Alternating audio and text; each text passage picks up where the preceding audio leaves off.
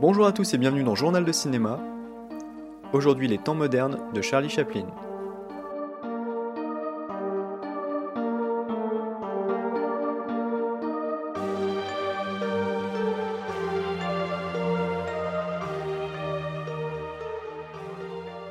Épisode 40 donc, qui marque les 1 an du podcast, et pour ces 1 an j'ai donc décidé de parler d'un film qui me tenait particulièrement à cœur, Les temps modernes de Charlie Chaplin. Je tenais quand même à remercier en préambule de ce podcast toutes les personnes qui me suivent sur Twitter, qui suivent le podcast, qui réagissent aux nouveaux épisodes, et sans oublier bien évidemment ceux qui ont eu la gentillesse de mettre 5 étoiles sur Apple Podcast. Il est d'ailleurs fort possible que je m'implique dans de nouveaux formats, que ce soit de podcast, peut-être du live, mais aussi de nouveaux projets au cours de cette nouvelle année et je tiendrai évidemment informer tout le monde sur Twitter. Encore grand merci à tous et maintenant place à un de mes films favoris de tous les temps. Les temps modernes, c'est donc un film américain sorti en 1936, réalisé et écrit par sa vedette Charlie Chaplin, qui tient donc le rôle de Charlot pour la dernière fois au cinéma. Personnage qui s'éteint avec l'avènement du parlant, car Charlie Chaplin ne savait plus vraiment comment l'utiliser. Ce film, c'est donc les aventures de Charlot qui cette fois-ci prête ses traits à un ouvrier qui va vivre moult péripéties, que ce soit du travail à la chaîne à la prison. Il va enchaîner les petits boulots accompagné de celle qui est appelée la gamine au générique, jouée par Paulette Godard. Actrice qui par ailleurs deviendra la femme de Charlie Chaplin à l'issue du tournage. Plus personnellement, c'est peut-être le film que j'ai vu le plus de fois dans ma vie. C'est un film qui m'a accompagné quand j'étais enfant, je l'avais sur une VHS que j'ai usée jusqu'à la moelle. Alors évidemment, la portée résolument politique du film m'a un peu échappé à cette époque. Évidemment, j'avais pas le contexte historique pour avoir le recul nécessaire et apprécier cette dimension de l'œuvre, car c'est un film qui est vraiment résolument ancré dans son époque. Charlie Chaplin, suite à son précédent film City Light, avait dû faire une tournée promotionnelle où il avait vu en fait les ravages du travail à la chaîne et des préceptes du terrorisme dans les usines américaines, et il va donc faire de son vagabond Charlot un employé d'une usine de travail à la chaîne au début du film, où il va dénoncer avec humour toutes les dérives de la course au profit et de l'exploitation de l'homme par l'homme. Et c'est déjà le premier point qui est extrêmement important et réussi dans les temps modernes, c'est que c'est une comédie qui appuie là où ça fait mal, mais qui n'est jamais lourde dans son propos. Même si le film commence avec un fameux raccord montrant un troupeau de moutons laissant place à des ouvriers comme s'ils étaient du bétail que l'on exploite, et qui est peut-être l'image la plus politique du film, eh bien le reste se fait de manière beaucoup plus subtile, avec beaucoup d'humour, avec des séquences absolument fabuleuses, comme la machine qui sert à faire manger les ouvriers automatiquement pendant qu'ils travaillent, de façon évidemment à optimiser le temps au maximum, ou encore les tics de Charlot suite à son travail à la chaîne et les mouvements répétés qu'il effectue qui vont finir par le rendre en fait totalement fou. Et cette première séquence, on va dire la séquence de l'usine, qui s'étend quand même pendant de longues minutes, c'est quand même un enchaînement de séquences plus cultes les unes que les autres. On assiste vraiment à toute la palette et l'étendue du talent de Charlie Chaplin, qui va vraiment s'en donner à cœur joie dans cette satire assez burlesque et pas du tout assommante dans son propos, mais vraiment intelligente. Cependant, et c'est la grande qualité de Chaplin pour moi, c'est que l'humour est là, le propos est là, mais il y a aussi l'émotion et même si évidemment le film n'a pas du tout la vocation d'être émouvant comme pouvait l'être City Light ou Lamplight plus tard, Chaplin ne fait pas qu'amuser la galerie et on a pas mal de moments assez touchants, notamment la fin, avec son très célèbre dernier plan qui est absolument sublime. Pour revenir sur l'aspect muet du film, Chaplin l'a aussi fait pour rendre universel son propos, mais ce chant du cygne de Charlot contient quand même une des scènes les plus célèbres de la filmographie de Charles Chaplin, la fameuse scène de la chanson qui est quand même une réussite comique absolument totale pour moi.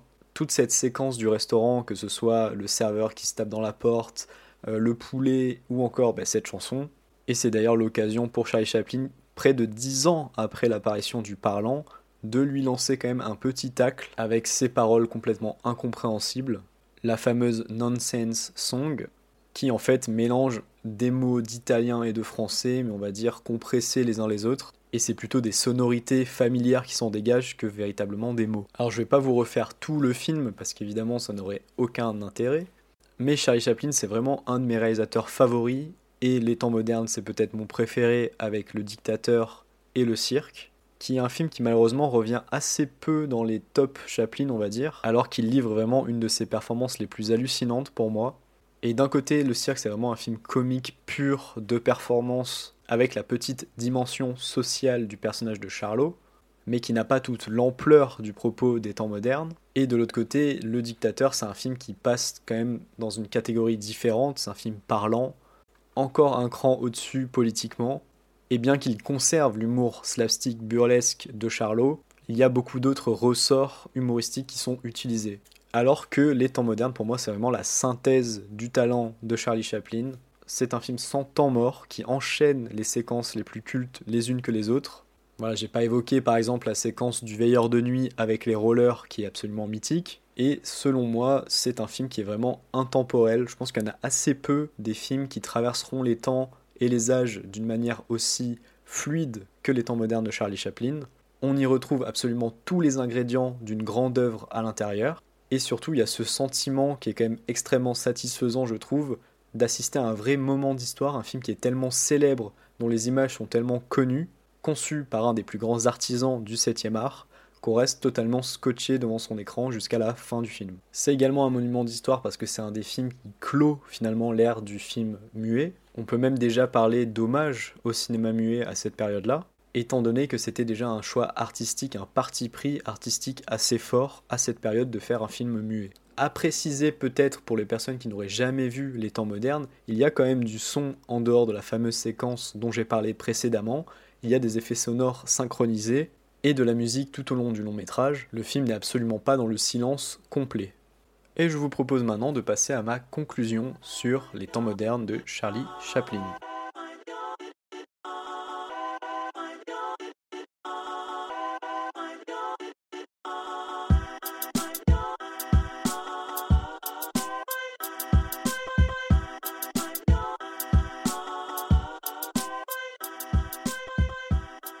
Alors, est-ce que je recommande les temps modernes de Charlie Chaplin?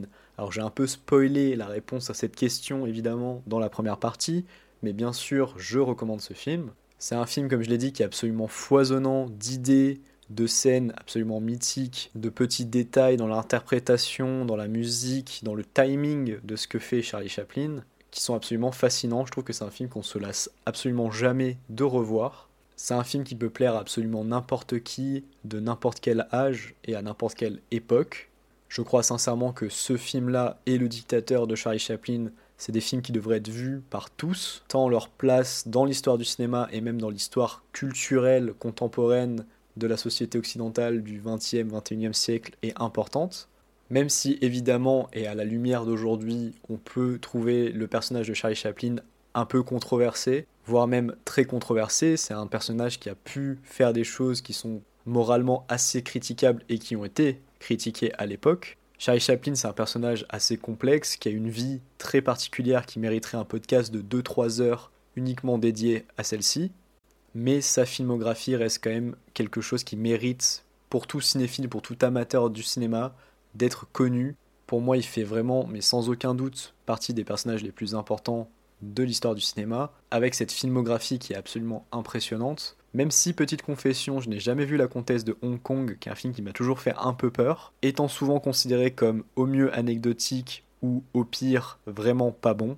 Mais concernant tous les précédents, même l'opinion publique, qui est un film assez particulier dans sa filmographie, on peut y aller tête baissée, tout est extrêmement intéressant. Pour revenir sur les temps modernes, comme je le disais, c'est vraiment un morceau d'histoire. On pourrait également faire un épisode de 2-3 heures uniquement centré sur Charlot, le personnage, ce qu'il représente, les thématiques qu'il aborde, parce qu'évidemment, au-delà de la comédie, il y a un sens beaucoup plus profond dans cette espèce de monsieur tout le monde, profondément naïf, optimiste et gentil, qui souvent eh ben, lui arrive les pires misères, et à qui il semble complètement impossible de sortir de sa condition ouvrière. Mais justement, dans les temps modernes, il y a une lueur d'espoir au bout du tunnel, et on finit par retrouver l'humanisme et l'humanité de Chaplin, malgré toutes les misères précédentes que Charlot a dû endurer, et souvent en provenance des hommes. En résumé, une œuvre absolument mythique, que personnellement pourrait être celle que j'emmènerais sur une île déserte, complètement imperméable à l'épreuve du temps, mais également aux multiples revisionnages. D'ailleurs, si vous ne connaissez pas l'œuvre de Charlie Chaplin, je vous conseille vivement de commencer par ce film. Que je trouve plus représentatif que Le Dictateur de l'ensemble de l'œuvre de Charlie Chaplin. Et c'est fini pour cet épisode 40 de Journal de cinéma. Je vous remercie de m'avoir écouté. N'hésitez pas à vous abonner si le podcast vous a plu sur votre plateforme d'écoute favorite, Apple Podcast, Podcast Addict, Deezer, Spotify, etc. Vous pouvez également retrouver toute l'actualité du podcast sur Twitter, at Journal de Cinéma, mais également sur Instagram. Le lien est dans la description. Moi je vous dis à la semaine prochaine. Bye bye.